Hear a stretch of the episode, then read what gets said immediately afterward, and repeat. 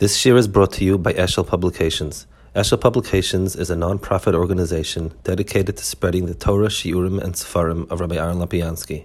For sponsorships or more information, visit eshelpublications.com. Okay. Um,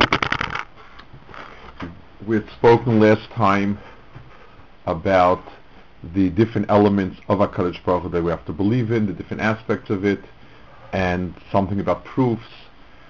So let's just, um, I guess, start, recap one or two points, and then we will try to move towards the different um, contemplations, which I like to call them, of understanding a Kadosh Baruch Hu, or um, I, I don't know if the word proving, I hate to use proving, but confirming the validity of Torah, Kadosh Baruch Hu, etc. Um, again, one or two uh, caveats. One is to repeat what we said last time, that I don't think there is a concept of an absolute proof in anything more complex than math or simple science, um, and certainly not in things of this nature. So what we're talking though about is something which we'll call evidence instead of proof, and a confirmation and a belief rather than uh, absolutely proven, etc. Which means that for it to be effective, you need to think a lot about it. For instance, if I prove to you 2 and 2 equals 4 and I check the equations, I check the, I add up a column of figures, that's instant. Um, as long as I'm sure I didn't make any mistakes, it's, it's there instantly and there's no um, issue with that. When I try to convince you about um, that, let's say, communism is good or it's bad or things of that nature, then what I need to do is you need to, to think about it, to ponder it, and slowly your mind accepts or rejects it. And that's why in Yanim Vamuna, a contemplation or his hisbonenus is the right approach. Um, uh, argument on a piece of paper that you go through and quote unquote checks out is not bringing Amun into you. Thinking about, contemplating, and the truth is it's true about all Musar actually, but specifically here it's the thinking about it. So one point is it's going to be hisbonenus. Two, a lot of times we take a shortcut and we say, oh, what a complex machine it is, must be a great uh, builder built it, but when you do it shorthand, you get a, a very a, a semi-convincing type of um, argument. If you think about piece by piece, just like when you owe somebody a favor and tell the government, thanks a lot, really was a great favor, that's one way of looking at it. When you say, you know, you took time when you had pressure on yourself and there was a lot of money and it was annoying because you were under, uh, under tension and I really needed it. How much thought you give it and spell it out longhand makes a lot of times a difference. And that's why summing it up in three or four words is not going to give you the truth inherent in it. It's not going to have the effect it should have um, if a person thinks about it. So a lot of these points about Amuna, a lot of these contemplations require contemplation, require hisbonenus to sit, to think, to ponder. Maybe they're not right also. Maybe you come to a different conclusion. But it's not the type of thing where you can add up on a calculator and double check it and that's the end of that. That's one thing that I feel a need to repeat. The second thing is vis-a-vis um, myself as a Rav figure versus scientists. We're going to obviously come head to head on with scientific community. Um, and there are two approaches if, if, when people come and look at things vis-a-vis scientists and so on.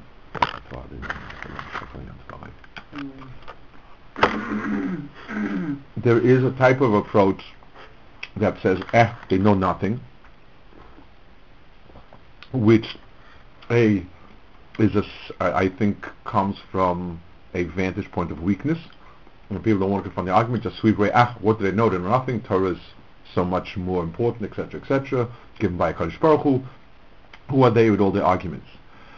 The problem with that is that it's not genuine, because when a person has any physical problem, he looks for doctors, and uh, very few people go to very, very, very special doctors, and they look for the very best doctor, who, if he doesn't know anything, why is it that they rely on him to open up their hearts, to, to, to, to fool around a few hours in their heart, sew it back together again? Um, people use computers and depend on it for uh, their businesses without saying they don't know anything. There's something disingenuous about somebody living in the modern world with tremendous admiration for what we have, and in one area saying they know nothing. That is one extreme that I think is simply dishonest. And it comes from a sense of um, not really of uh, it comes from a sense of weakness. So the easiest way is to withdraw kind of in your shell and to say who do are they and what do they know. The other side, and again, I'm not trying to say that one ought to study um, their arguments and so on. But once a person is in a situation where he's confronted with it, the type of thing of, well, Torah is given Hakadosh Baruch Hu right, Hakadosh Baruch Hu infinite right, and he knows he's the source of Chachma right, and they know nothing right, so therefore there's nothing to talk about. I, I just don't find that a very honest uh, standpoint. The flip side is that the day somebody wears a white uh, gown and he calls and he is Doctor So and So, then gospel truth comes from his mouth. That's a, that's a very naive understanding about science, scientific process. The, the word science has taken on a much broader meaning than it's justified. I once read a very fascinating um, tidbit from Kissinger, the great diplomat, that he once was speaking to Adenauer, who was the German chancellor after World War II, and he was making a point that he'd heard it himself from a very high-ranking general in the Pentagon. And Adenauer asked him, uh, Henry, did you hear it from him when he was wearing his uniform or when he was in civilian clothing? He said he was wearing his uniform, full uniform. He said, okay, go back to meet him when he's not wearing his uniform over dinner or something and talk to him and tell me if you still think that you're convinced by his argument. We, we have a way of sweeping um, things. For instance, uh, in Gaza, they they have people who are um, murderers and terrorists and happen to be medical doctors. And when they write a newspaper article sympathetic to the to, to, to the um, Hamas, they'll say, well, this person, he's not at all a terrorist type of person. He's a medical doctor who specialized in surgery, as if that would make a mensch out of him, or it would say that in politics he has the same um, smarts, wisdom, or whatever that he has in medicine. Uh, uh, many times you, you'll speak to a doctor who's very competent in his field, and medically and in other areas in politics he might be very flat and, and quite stupid. It's not a contradiction. People have areas of expertise, different areas of discipline have different required talents and so on, and therefore the broad sweep of science with a big, big capital S is also misleading. But let's be a little more specific. Um, let's talk about somebody who's an expert in his field. Um, let's give an example. Somebody's on trial for murder, and they found and they found a little blood on the body of the murdered person that's not his. And they, it's a tiny speck, and they give it to a scientist, and the scientist labors on it really hard, manages to get out a piece of DNA, and matches it conclusively with the DNA of the suspect. At that point, the scientist testifies, and he will say the following: DNA of on this body, the blood on this body contains DNA which I have matched 100% of the DNA of this person. Um, the chances of there being another person with the same DNA is 1 in 3 billion, and that's it. At that, up that point, the scientist is really telling us science, the truth, and so on. If the scientist says, and therefore it's conclusively proven that he's the murderer, he is making a tremendous leap that is not um, a it's it is he he's going to be using the um, he's going to be using his um, his standing as a DNA scientist to reach a conclusion that a is not science in the same sense. It's not necessarily warranted, and he may not be the best person to give it. There's a reason why there's a judge sitting there who supposedly is somebody with the wisdom to weigh different sides. He will take into account uh, the, the, the scientist's fact as he's presented them, that DNA of X was found on this person's body. He will also hear other testimonies about a possible motive he may or may not have had, about the possible possibility that he may have hugged him with a, with a bleeding finger and to say goodbye, and that's where blood's there. There are many other things to consider. Um, we have facts, we have um, the con- conclusions, and they're not one and the same. In, sci- in real science, I would say there are actually three levels of things that we have to deal with. There are facts. Those are things that are clearly visible. Let's say, let's use that word visible. Um, our senses clearly detect it. Um, for instance, a, a um, we can take water and um, we can pour it out from a cup. Water is, is, is a fluid. That is something that we see. And that is something that science reports. It acts as a fact-gathering, um, fact-gathering uh, profession, and those are things that, you know, barring mistakes or deliberate mistakes, we need to accept. So, for instance, scientists say we found bones of the following size in X amount of places, um, you know, unless we, unless if it, if it's uh, common enough and broad enough, we'll accept it as a fact. These bones are sizes bigger than any animal bones that we have. Um, I, again, once if we trust it, I think that those that falls on the facts. There's an X amount of carbon in to proportion to uranium. Those are facts. Those are all th- th- th- those are all things that fall on the realm of fact, and in that it is in its best element. Uh, we'll assume also that the fact gathering has been going on for a long time, extensive, and and and, and uh, done um, as honestly as possible. The second, um, there's a second uh, level where now you need to to make some sort of rules, some sort of hypotheses about these facts together. Until this point, we're really talking about technicians, and now we need to start talking about some sort of theory. So, for instance, um, chemical theories are validated when they can be repeated. So if someone tells me take oxygen and hydrogen, introduce electricity, and I get water out of it, um, if I can do it and it works every time, that that is also a fact. Um, so therefore, or it's not. I would say it, I, I, I need to accept it. It's something where it is true in the present, and I can keep doing it and repeating it, so that if I if somebody says if you put water on iron for X amount of time, it's going to rust. It's something that I can repeat and repeat, and that also, those type of hypotheses fall under fact. There are um, hypotheses about how things work, uh, formulas for the strength of the attraction of two bodies to each other. That works and works in an incredible amount of different places. And again, that falls under things which I would feel very comfortable take the science, the scientist's point of view. Now, there's a third area, which is something that you can't, you, you don't see and you can't repeat. For instance, what happened 500 years ago in this, in this spot?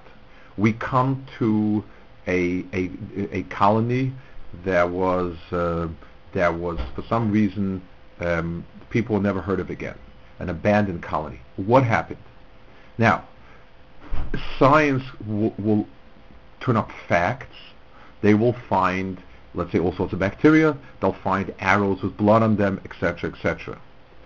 And there will be some limited hypotheses that these arrows could only have come from uh, the wood in a certain place.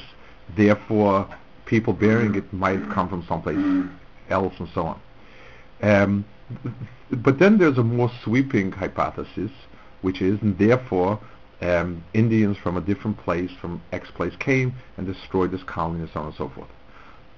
That conclusion is not doesn't fall under the same heading of science as the conclusions about water rusting iron, etc.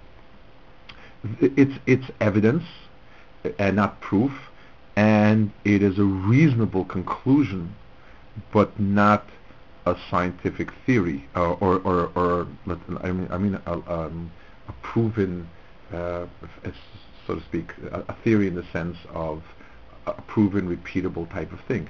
And on that point, uh, a historian might actually be much better judge than a scientist. He might say, well, but in the context of what we know about different peoples in those days invading other places, they never did go very far and invade. It wasn't the type of thing they normally did.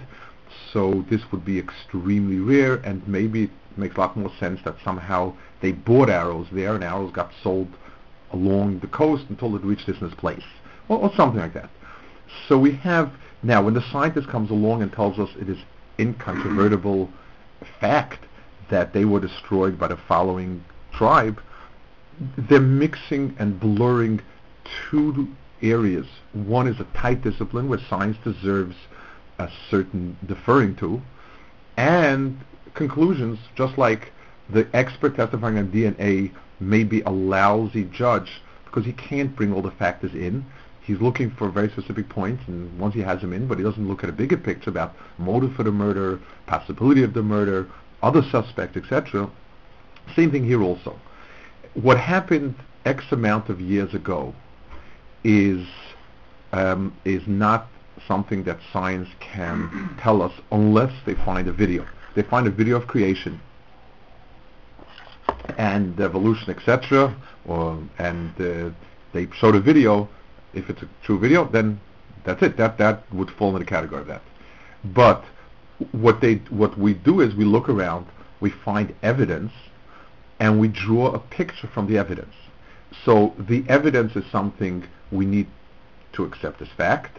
The the conclusions need to be thought about, and we need somehow to strip away a little bit of the um, extraordinary deferring that we'll do to a scientist when he's in first mode as opposed to second mode. Yes, Pinchas. So Rebbe mentioned that there are certain uh, phenomena which we will basically assume are facts, such yes. as you take hydrogen and oxygen and add some electricity that right. creates water. Rebbe also mentioned the existence of certain carbon particles. So if scientists have a theory that carbon degenerates at a certain rate, right. then wouldn't it be within the umbrella of a fact when they date things using carbon? Okay, so so the the um, Pinchas is raising the issue of would carbon dating not be a fact under the same under the same uh, rubric that we've given? The answer is if we will, if um, there are certain assumptions made by it, which are not un, um, they're not illogical, but they're certainly not proven. For instance, what was the volume of, um, what was the ratio of carbon of different uh, isotopes of carbon to start with. Well, logic says, you know, logic meaning if we assume nothing else, well, why would it be different? The rate that it's integrated, would would we say physical phenomena changed? Um, and so on. I, I, I will deal with it a little bit more when we get to it, but more as introduction um, is the point.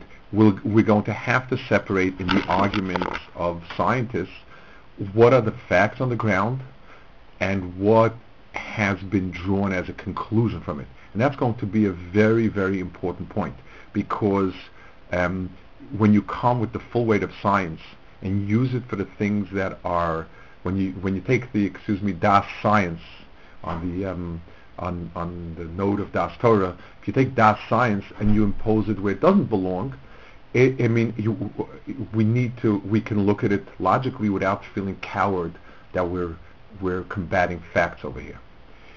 The, the so, so one area is our our the way in which we're going to have to look at what science and scientists have to say. Um, there's another point that I think it's important to bear in mind. Um, I don't mean it to sound as a, um, criticism of other people speaking about this, but a no matter almost nobody in the, speaking about these in Yanam Muna is a scientist or a biologist. Even if you were, there is biology and there's paleontology and there is embryology. It, science has become huge and somebody who presents himself as know-it-all, expert-all, and uh, you know he, he, knows better than everybody else. There's something about it that is not. Um, it, it's hubris a little bit, and it's not. It's not true. Uh, on the other hand, Hakadosh Baruch Hu gave us brains that we need to make decisions on. Let me give a muscle. Um, when we need to have a medical decision, um, an important medical decision that is a matter of life or death. Somebody has cancer, and we need to make a decision about what course of treatment. So somebody barges in and tells the doctor, I read up on it on the internet, and I think we're going to do this and this. Is an idiot. Um, because in one evening's readings, you don't get somebody who's been working all his life in it, and so on and so forth. On the other hand, the doctor's not God. Doctors are human. They make mistakes, and they sometimes um, can can overlook things cannot make a correct evaluation in terms of what's right and so on. It's tough. You need to sit down and you talk to two or three doctors. And you need to sit back and think and say maybe because this person is a radiologist, he's pushing radiology so much because that's really his his his, his uh, expertise, but he's not taking mm. surgery into account. And maybe this per- the surgeon is not taking into account um, my father's um, uh, emotional well-being, and he couldn't take surgery. He just kind of uh, he would depress out, and that would be the end of it. It it's an important balance between understanding that at the end of the day we're responsible for ourselves. At the end of the day, um, doctors are not and scientists are not supermen. On the other hand, to the correct amount of modesty, knowing where you belong, where you don't belong. Um, I read, and by no means in any way can I say that I, I've done it in a very professional way. Um, I can only take and try to distill as an intelligent reader and present points that I think are very worthy of consideration. Um, I, I um, take into account that I don't know an awful lot. On the other hand, I will not be cowed by somebody who's Dr. So-and-so, if I don't really think that his argument at the bottom line is um, murderous, um, I, um, with somebody, if I'm talking about somebody developing how the world's developed and how life is developed, and, he, and at some point he tells me, oh, this is very, very complex and the non-science won't understand it, I, I will uh, not buy it. I need to have a general sketch of it and uh, will consider it. Now, those so two general so those are two general introductions about approaching these topics because these topics inevitably are going to be part of a clash between uh, scientists and science as today it is known, and we need to bear in mind the correct attitude. Um, it is it, it is it is sheer hubris for someone as intelligent as it might be who read a few books to pose as an expert you wouldn't want somebody who read a few Sefarim to pose as an expert as a Talmid Chacham. You don't have the expert. On the other hand, um, you're making a decision about emuna. You're making a decision about what's right and wrong. And if you and if you have a growing sense that they're not doing it, then you by all rights have to say you have, uh, you've got to convince me because I'm not going to take trust us we know what's right. Uh, if we don't have Amunas Chachamim, I think we certainly can be a little bit cynical about Amunas uh, scientists. Um, we can deal with facts, but uh, but the Amunas scientists, I think we can kind of dampen down a bit. The uh, so those are two introductions. Let's go back to the point we're trying to. What are the types of contemplations that will bring a person to confirm and reaffirm and make a muna in HaKadosh Baruch Hu very strong? The first argument we spoke about was yesh me'ayin. And this is something which um, science cannot deal with in any way. Um, there's a famous theorem, Gödel's theorem, about no system can prove itself from inside. Um, and it's the elementary point of um, the elementary point of logical thought is everything has a cause, and that would make the world's existence an impossibility. Uh, where did the world come from?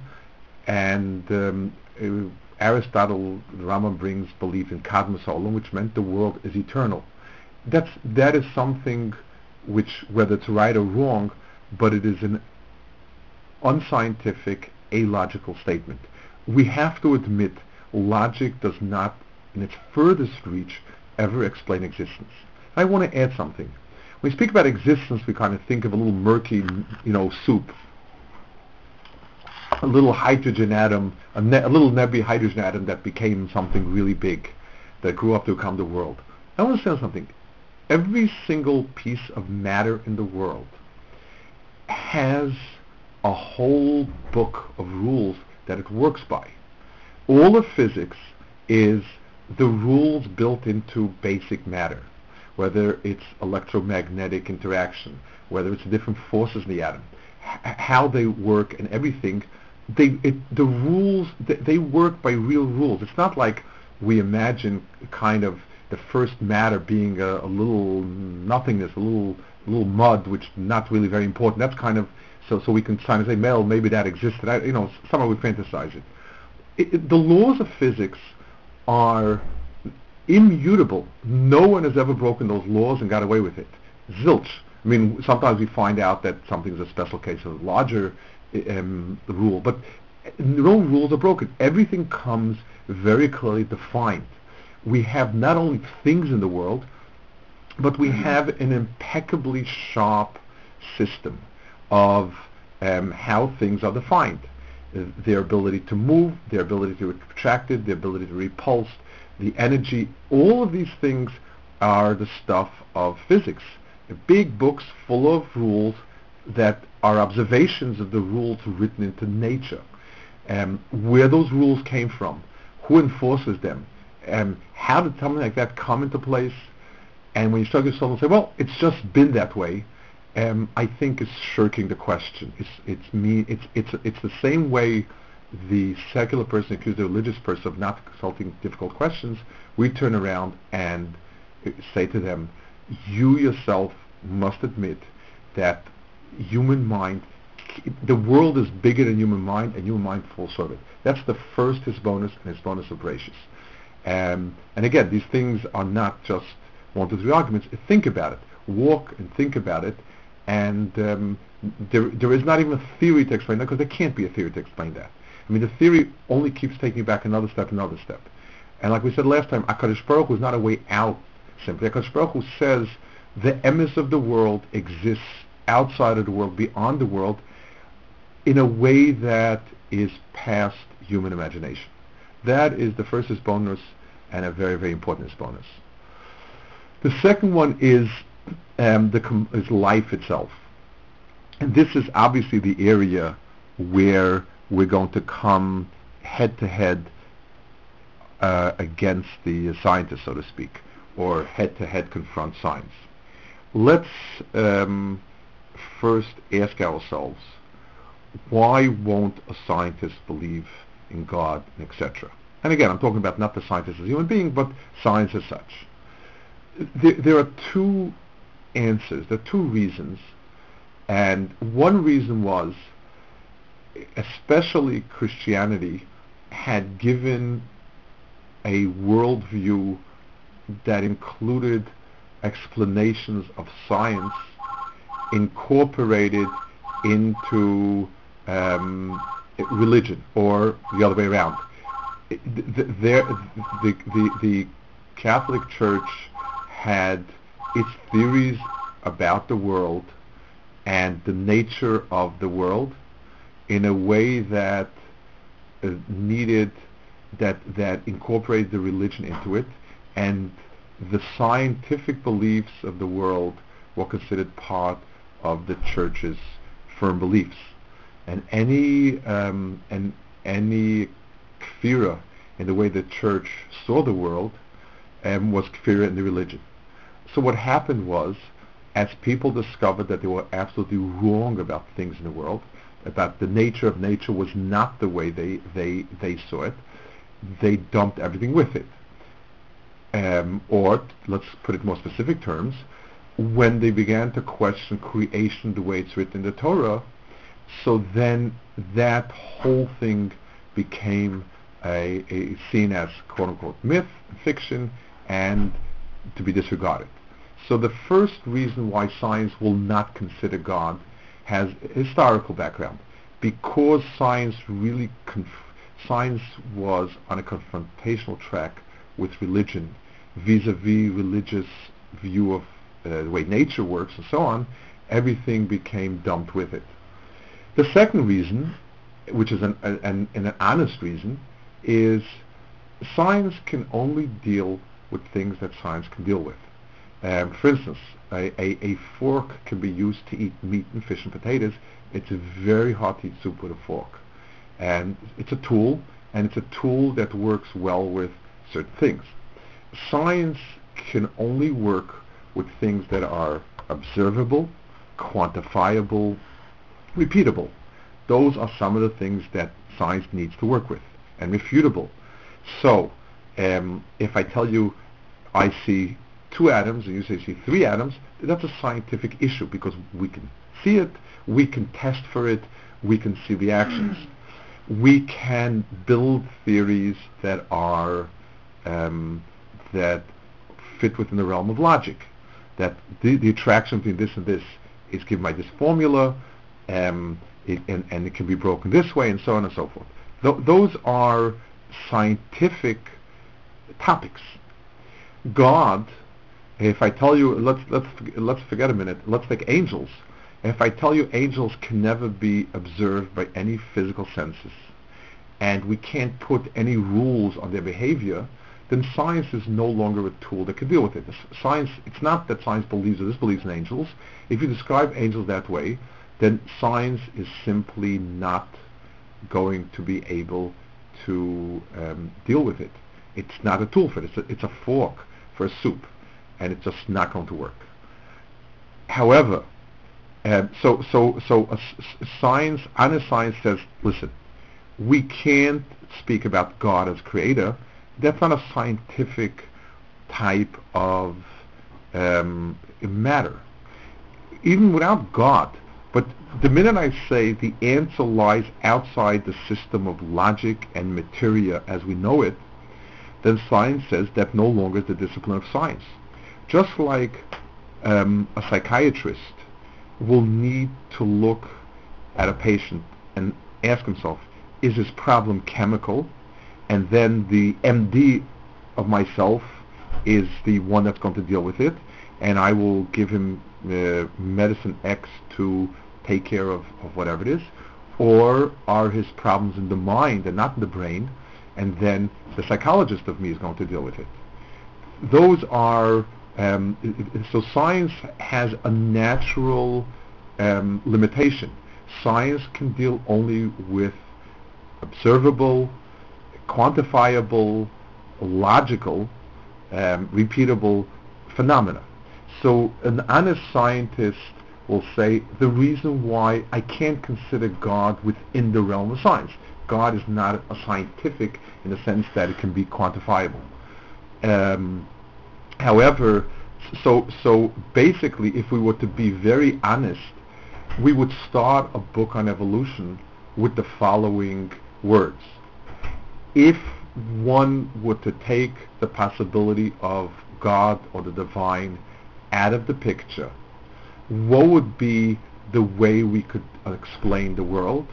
And then we would have to do X, Y, or Z. Um, let's give an example. Let's give a, an analogy. Let's say somebody is, a, a, a, detective is told to work on a case, a murder case, and he's told uh, you are to solve the murder case. One, one caveat, Jack cannot be the suspect. Now, um, sometimes the reason for that is because Jack is in jail and he's chained down and there's no way he could have done it. So even though he's a very wonderful suspect, he had a reason to kill him and he's a murderer, well, we have to take him out. That's fine. Let's say Jack is believed to be, by me, believed to be a, such an honest person that he's on suspicion. just like if a person finds himself accused unjustly and they have evidence against him, no matter how strong the evidence is, he knows he didn't do it. So he's going to take himself out of the picture. And sometimes it's because Jack is a very close friend of the guy giving him the assignment, and he, he, he doesn't want Jack accused. He tells him the only one that can be accused is Jack, um, which which then might wreak havoc with the investigation. Evolution is the scientific study of the world if we take out anything out of nature. The word supernatural is not mystical. It means anything beyond the pale of nature if we take that out. So whoa, that that means that you're already limiting yourself to all suspects except for Jack. You're not even looking for the truth with a capital T. You're saying solve it this. It's like sometimes you get a puzzle and you say using only this or that solve for it. Um, it it's not the best solution always. It's not, sometimes not even a viable solution, but that's what we have. And it's very important to bear that in mind, that science is it's a priori limited. Um, I will be reading to you soon, on, probably next time, you know, where you you get a scientist comes up with the following type of argument. He'll say, "This becomes so tempting to give in and just say that it must be God," um, and and he's and you ask yourself, well, I don't understand. As an honest scientist, why don't you say it's so staggering impossible that um, th- that uh, God is the conclusion. And no, he, he, writes with pride about how the horror of Emuna uh, tempted him, and thank God, or I don't know, thank nature, he stuck his guns. I mean, that's the literally. Um, it, it, and it's an attitude that what happened is when it, from becoming how from becoming that of what would the how can we understand the argument without God, it, it also ran as an argument, and this is a this is a point that we need to, to, to a distinction we need to make. When we will be talking about evolution, etc., there are two aspects to the argument of it. One is that to understand the world, we need not to recourse to anything beyond nature. Um, that's one argument of evolution, and that argument of evolution is, is, is, is, one needs to do it one way. The second argument of evolution is that it raises problems with the way the Torah seems to describe creation of the world. And in a certain sense, that's a much stronger issue um, it, it's, it's an issue which we need to answer. On the first one, on the issue of evolution as a substitute, when people came and said, you must believe in God because X, Y, and Z. When you say you must believe, so as long as I have one in a trillion way of explaining, not like that, it's not a proof. If I can prove everything if, if, if it's true in every case except for one case, it's not a proof. Um, so when people made the argument it must be that God, so um, when when you need to have absolute impossibility, you find very quickly that there is no such thing as absolute impossibility. But one, when you ask yourself, really, does it? Why why are you going out on a limb on something so far fetched? Person is, you know, do you honestly honestly think that you must find something so far-fetched, why is it that you don't want to reach the much more obvious conclusion? Then it becomes a much more powerful uh, point.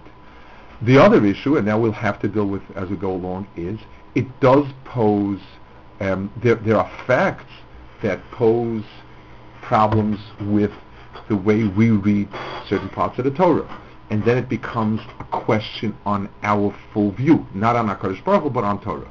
Yes, Pinchas. So just back to the earlier point yes. that, you made. Basically, is what Ravi's saying that you know, when science comes and tries to solve, you know, tries to understand the world as they see it, there's really no difference. There's, no no of to Emuna. It's just that scientists are not going to call it God. They're just going to call it, you know, the force of gravity, you know, electromagnetic force. Whereas we could say, yeah, that's God. Well, it, it's the question is deeper, the, um, he's ask, Pinchas is asking if we cannot, um, on just which terminology. the terminology. The big difference is as follows. Um, the force of gravity is totally quantifiable. It, the idea that gravity could come from no place, that gravity is beyond understanding doesn't exist. That the root of things are beyond understanding, that's one area. And it will lead to a second point about whether there is what we, what we called in, in one of our last shiurim, will or not.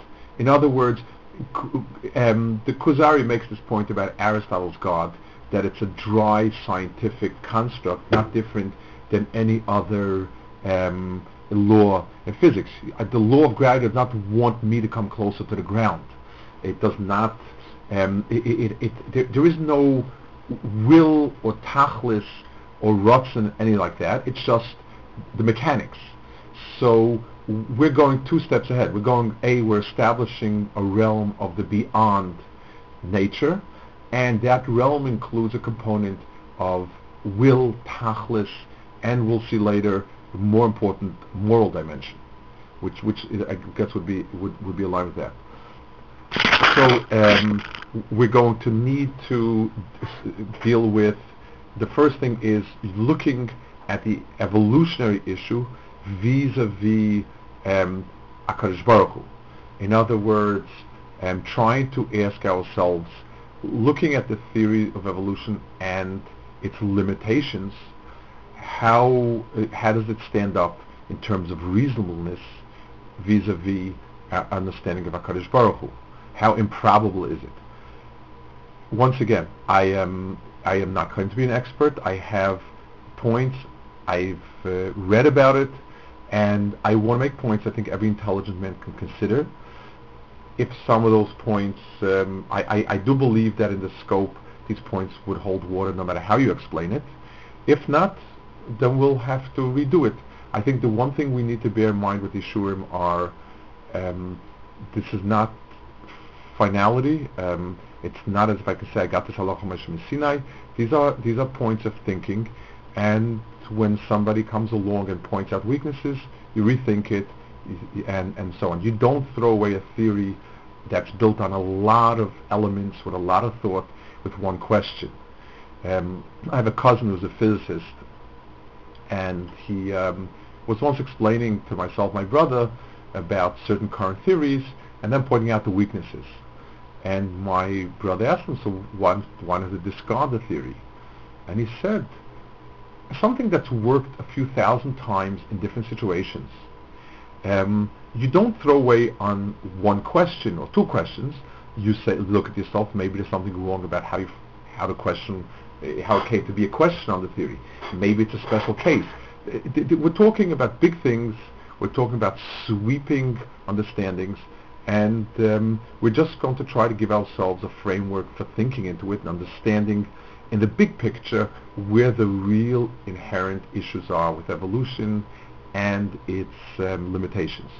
But we're going to be talking about it not in terms of the problem with the Torah's chronology versus evolutionary chronology, but rather in terms of uh, a solution to life as coming on on its own without any outside cause.